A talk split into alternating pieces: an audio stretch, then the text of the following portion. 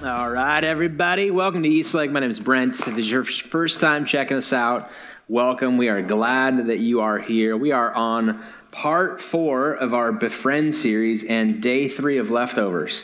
So hope you're enjoying those. My attitude toward turkey has gone like a full 180. I don't know about you, but like Wednesday I was like, yeah, turkey. And then like yesterday I was like, we could do leftovers for lunch. And I was like, I think I'm done. I'm past that. So the trajectory of turkey, my love for turkey, has gone in the opposite direction of my belt loops. So that has that going for it. So it's been a fun week. Hopefully you had a fantastic Thanksgiving. And we are so thanks for coming today, because I know there's a lot of other things you could be doing on a Thanksgiving holiday weekend than being here with us. So we're honored that you would be here. If we are concluding a series today, so it's part 4. If you've missed the first 3 parts, or if what I'm talking about interests you at all, there's a website you can go to, eastlaketricities.com/talks, and catch up on those things. But the idea has been, the whole series has been about this idea that Jesus spent some time with his disciples right before he left, and he had this conversation with them. It was captured for us in John chapter 15.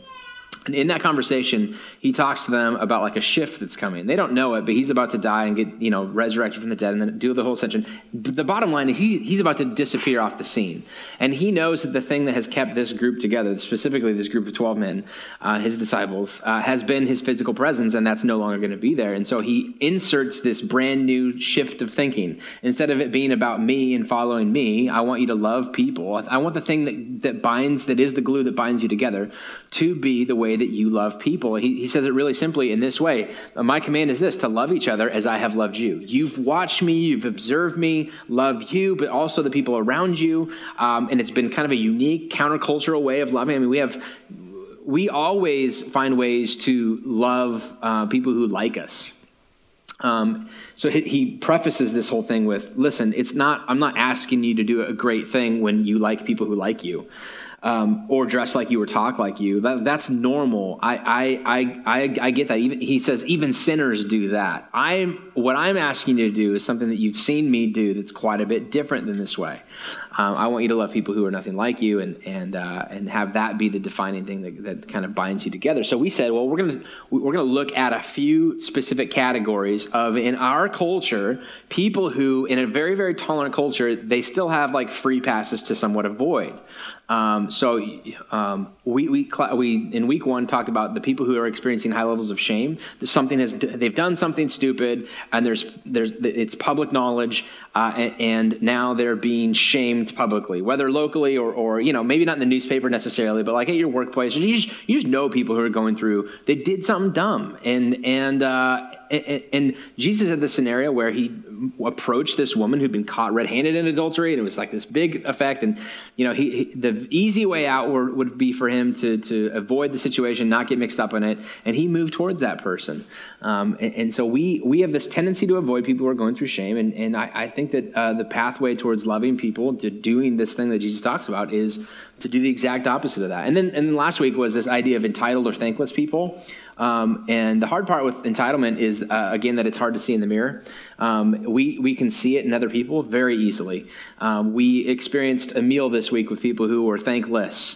They got done with dinner and said, what's for dessert? And let's do something. And you worked your fingers to the bone getting that thing ready, and they were not thankless, or they were not thankful at all in that way. And so there's a sense in which our society gives kind of a free pass to thankless and entitled people, being like, hey, you know what?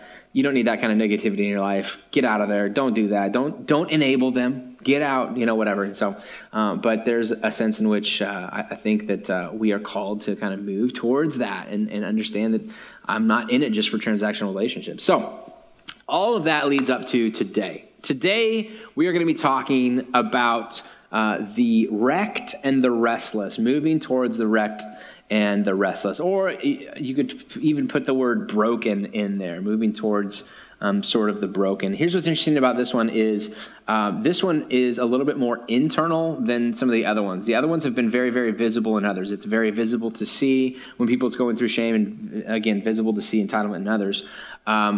In this one, we live with an acute sense of brokenness and a sense that we are not whole. We live with a sense of we know a lot of dirt about us, and we are really, really good at keeping up a facade and projecting an image of what we want people to know us. But our best friends, my guess would be that your best friends know some dirt on you and love you anyways, and that's why you like them as friends. And when you meet a new friend and you say, and like you're going like, you're doing the whole like friendship thing, or maybe it's like a dating relationship thing, and you're kind of testing the waters out, and I really like you.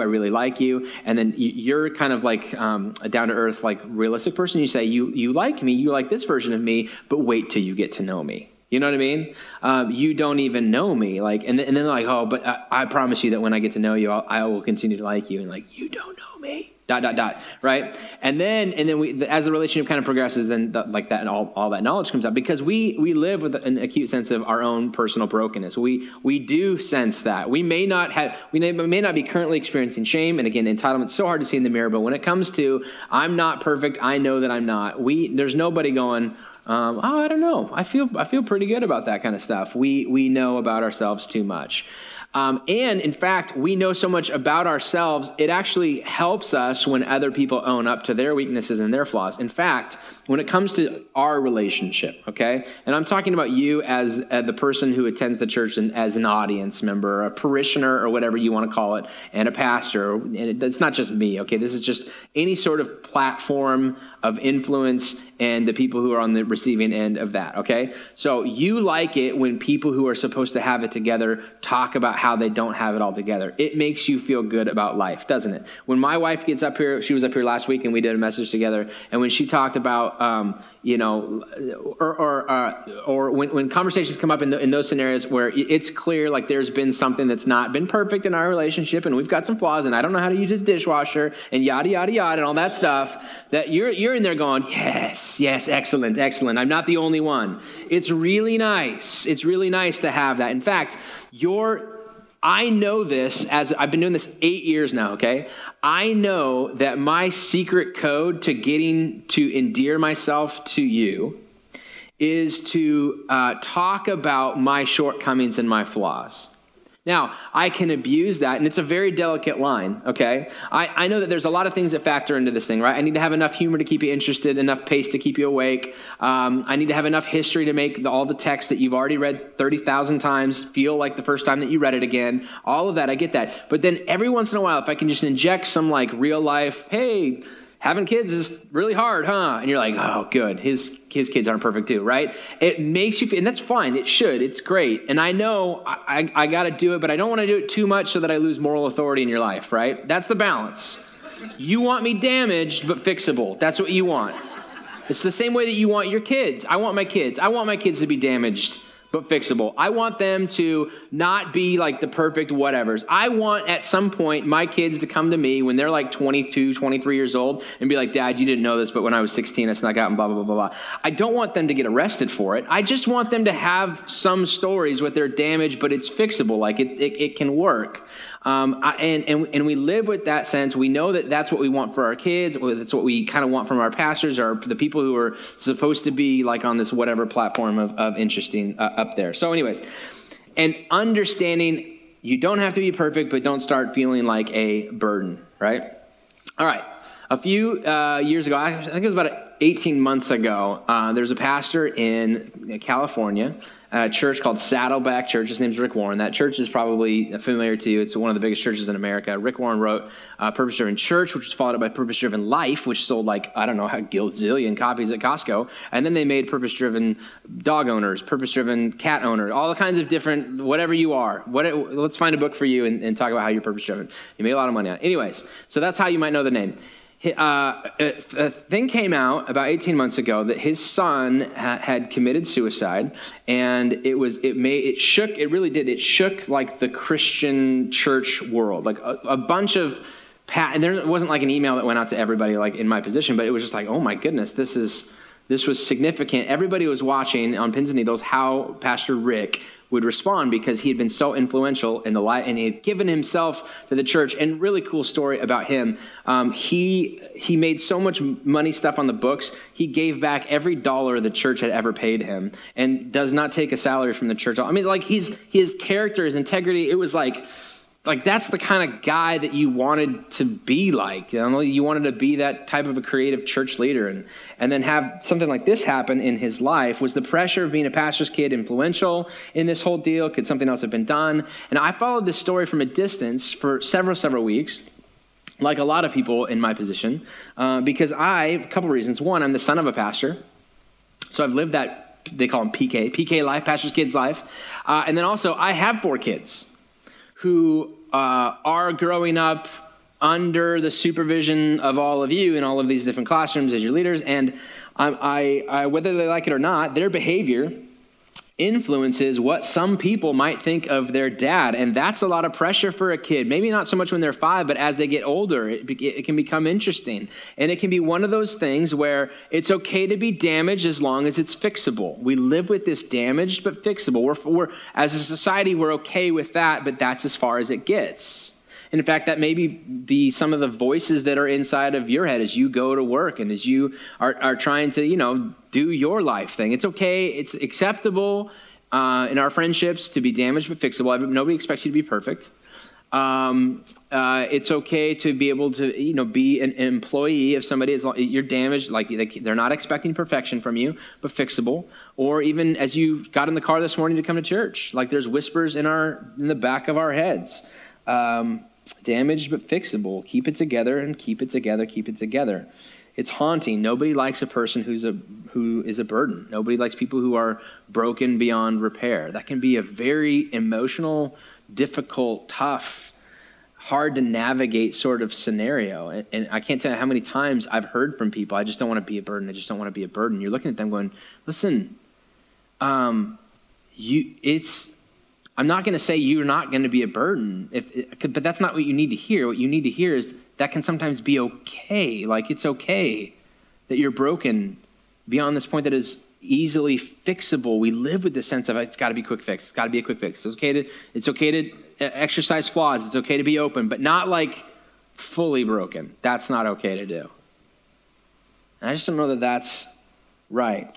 Story about Jesus from the guy named John. John was one of Jesus' disciples who, again, is the one who we've been focusing on his stories because he's the one that said, I remember Jesus telling me to love people the way that I love them. And here's some of the stories that I remember him telling me.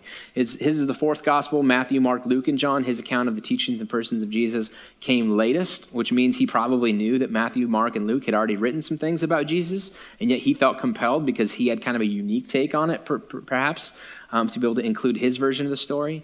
He would have been pretty far along in age, pastor at one of his local churches in a community, a high-level leader, somebody who people look to for stories. And when he told it, this has the feeling of him just kind of like getting up on a stage, not really opening a Bible because they wouldn't have a Bible right there, just kind of like folding his arms and being like, I remember this time when Jesus did this. That's the feeling that I get when I read this. Let's read it together.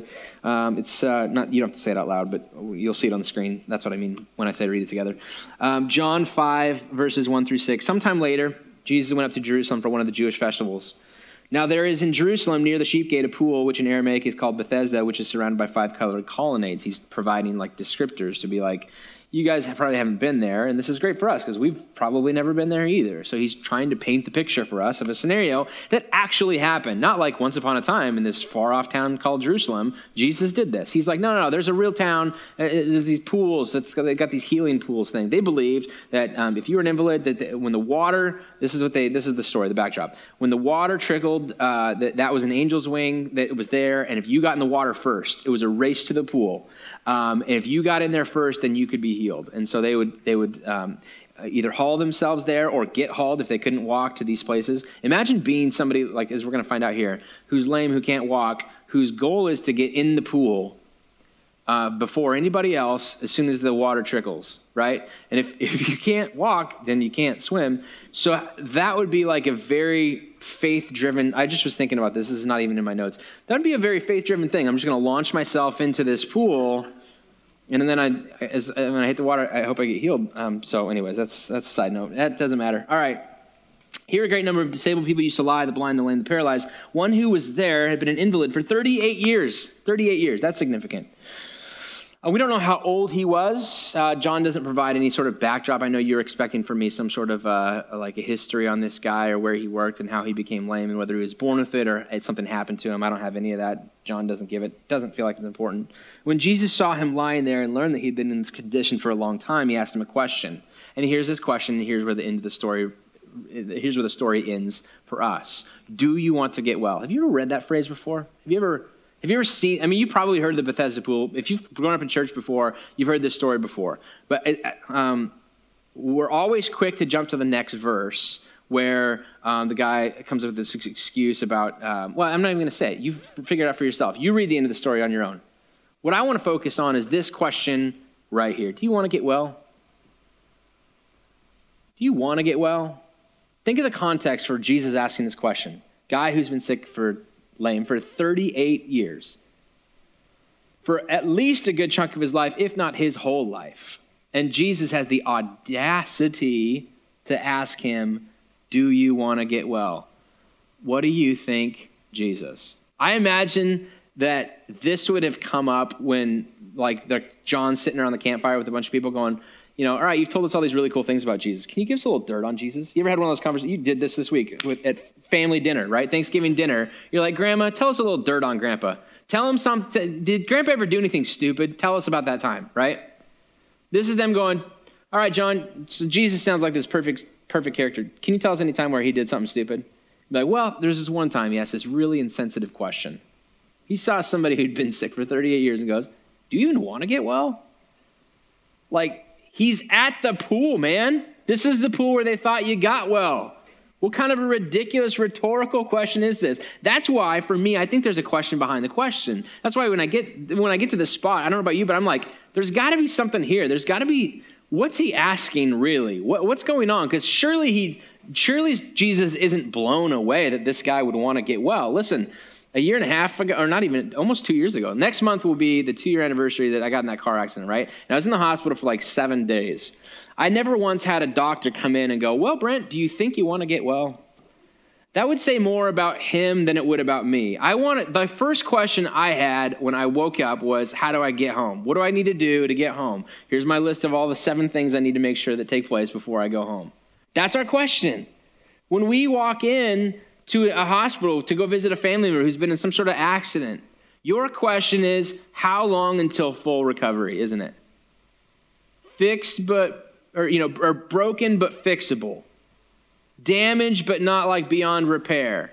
What does it take to get back to normal? What does it take to get back to normal? Do you even want to get well isn't on our radar screen because all we're asking is how long until full recovery.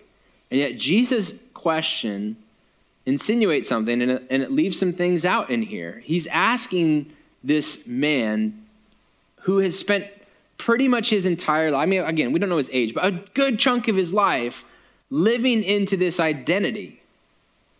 And so this question for him is so significant because what he did feel was important was to say to this thing, normally, again, this is all he's ever known for 38 years. Are you sure you want something different right now, man?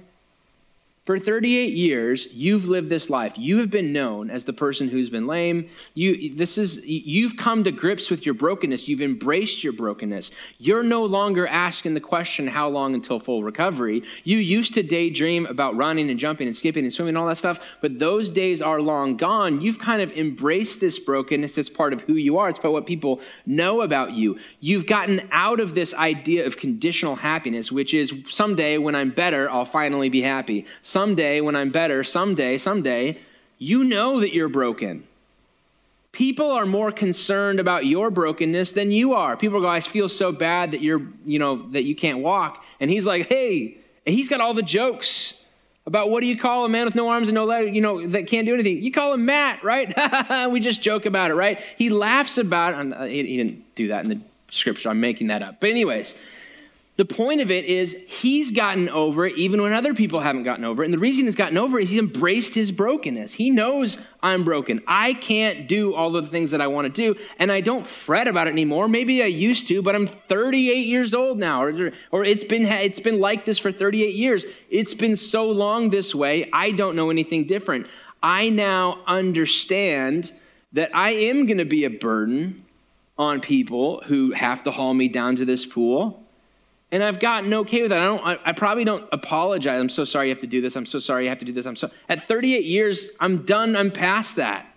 If they like me with my brokenness and all that stuff. I need them to be able to survive and do this. I've embraced this sort of brokenness, and I've embraced this weakness in this way. The hard part is when you haven't. The hard part is when you haven't embraced it. When it still feels like, I'll be happy when this is over. I'll be happy when there's full recovery. Now, listen, some of your greatest heroes and our greatest heroes in Scripture have got a brokenness that was a pretty ugly side of things. And it was only when they embraced their brokenness. Because we look at a guy like Solomon, we're like, he's like the guy who built the temple, and he's got all this kind of thing. And he's broken this idea of, he didn't even finish his life well. David's one of the most popular, you know somebody named David. Biblical name, one of the most prominent names that we know of in Scripture, has an affair with somebody who's married, then ends up getting the husband killed in war, brings her on as his wife. What a nice gesture of brotherhood there. And it's this sticky, ugly, nasty situation. Writes a song about it. Psalm chapter 51 embraces this brokenness, understands like I'm a depraved individual. Like I'm not like, oh, I need to do a little bit better. Writes tons of Psalms and stories that embrace, if you've ever read any of these Psalms, embrace brokenness, who cry out through song, saying things like, man, if it was just up to me, what I don't need is another chance. What I don't need is an opportunity to do better next time. What I need is a Savior to save me from myself because I'm broken. Because I'm absolutely jacked up and miserable. Paul, New Testament. Let's jump over here for a second with Paul. Paul, we know, was a guy who used to be named Saul, had this massive conversion story. He is the exact opposite of what you think would be somebody who would easily convert to Christianity. He would be like the one that would be like the hardest one. And all of a sudden, he changes his mind about who Jesus is. And then he becomes the ultimate church planner, going and starting churches in all kinds of different communities. He goes on 3 different missionary journeys, and most of our New Testament are books and letters that he wrote back and forth to all of these different churches. One of them being a church in Corinth, and there's 2 letters that we have, 1st and 2nd Corinthians. And in 2nd Corinthians, we read about him coming to grips with a little bit of the brokenness that he's involved in. Here's what he says in verse 7 of chapter 12. Therefore, in order to keep me from being conceited, I was given a thorn in my flesh. He's opening up to a people group that he has relationship with, and he's telling them about his weakness. And he's not saying like, oh, there's something a little bit wrong with me. He's going to talk about how there's something significantly wrong with me, and you've probably noticed it before. He's not saying, I have a confession to make. This may be the first time you've ever heard about this, but there's something wrong with me. It's almost as if he's saying, you know this about me. I'm just telling you how much I've embraced it, and I'm allowing God to use me in spite of this. In order to keep me from being conceited, I was given a thorn in my flesh, a messenger of Satan to torment me. 3 times I pleaded with the Lord to take it away from me. But he said to me, my grace is sufficient for you. For my power is made perfect in weakness. Therefore, I will boast all the more gladly about my weaknesses, so that Christ's power may rest on me. That is why, for Christ's sake, I delight in weaknesses and insults and hardships and persecutions and difficulties. For when I am weak, then I am strong. And there's a lot of speculation about what this thorn in the flesh was. Was it a medical condition? A lot of times, a lot of theologians think it was some sort of altitude sickness, that when he would, it wouldn't be good for travel, and yet that was the path that he chose. So he's like, I'm called to be a missionary. God, I feel like God has placed a call on me to do missionary travel work, and yet traveling hurts me physically. And he's like, I've asked him to take it away because it would make sense. God, if you called me to this, why make it difficult for me to do this? And he keeps saying to me, my grace is sufficient for you. In your weakness, in your weakness, in your ability to, in your visible me, in your visible way of not measuring up, when you are successful, it speaks not of your efforts, but of my grace in your life. So Paul understands, listen, this has the potential for me, had I not had any sort of infirmity or weakness or brokenness about me, to be like, wow, isn't Paul so great? Isn't Paul so this? Isn't Paul so whatever? And he's like, I know that I'm limited in my abilities to do this. And a lot of times I think that Paul had a very abrasive personality too. This may have been a result of this infirmity or whatever, where I think a lot of people either liked or hated Paul. You've had friends like that before. And he goes, I know this about me. And I know that it's not going to be like I need to try harder or do better. Like, I've embraced this, and I have some shortcomings, and any sort of success that I have, or any sort of movement I have that is of any value to anybody, now reflects the grace of a Heavenly Father who works with brokenness rather than the efforts of me as a human being. Listen, that's like a powerful thing, man. Because you and I, we live with an awareness of our brokenness, but we often try and put our best efforts to be able to hide that. And instead, Paul says, no, it's out in the open. I embrace it. I embrace it, for when I'm weak, that's when I am most strong.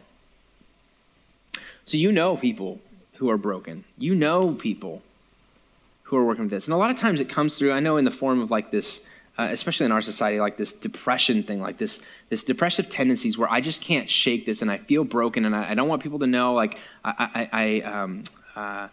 it's a mental illness thing for me, and I know that, and I'm struggling with it so much, and I don't want to be a burden on people, and it's this like weird.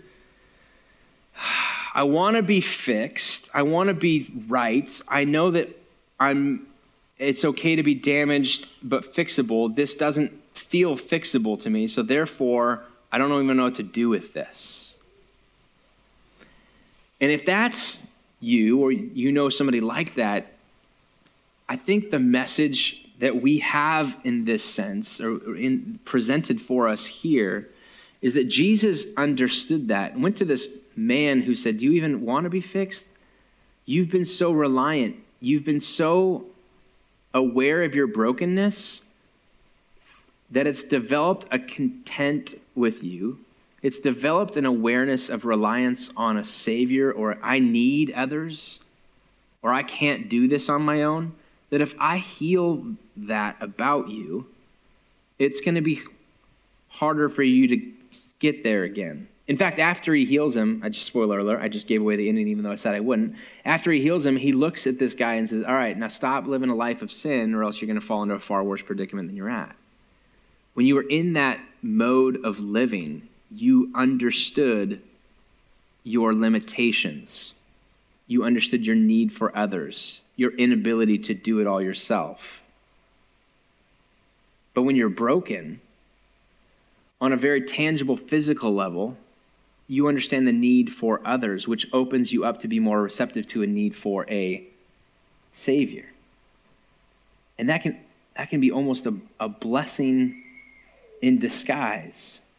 And I know you would say, and I would say too, I mean, this guy would say, if you could go back, I wouldn't want to be lame or disabled, but I can understand the opportunity to embrace the brokenness as it points me towards a recognition that I need a savior. So here's my thing for us. I think you need to befriend somebody who is wrecked and restless and broken, but not just for their sake, but for your sake. They have the opportunity to teach us something absolutely incredibly significant. That God works with broken people, side note, because that's all he has to work with. Because we're all broken. Some of us are just more aware of it than others. And we're all in need of a savior, not a second chance, not another opportunity, not an opportunity to be good enough to be somebody that we feel the need to be. This is Paul opening up, saying, I get it, man. for me, a physical infirmity, but I celebrate my weakness because it points me towards a reliance, and it makes me see the bigger picture of really understanding that I could never be good enough to do this. Listen, a couple of takeaway points to help put some handles on this for you as you think about what this might look like in your personal life. Number one, afflicted doesn't mean ineffective, and damaged doesn't mean done. You should move towards broken people.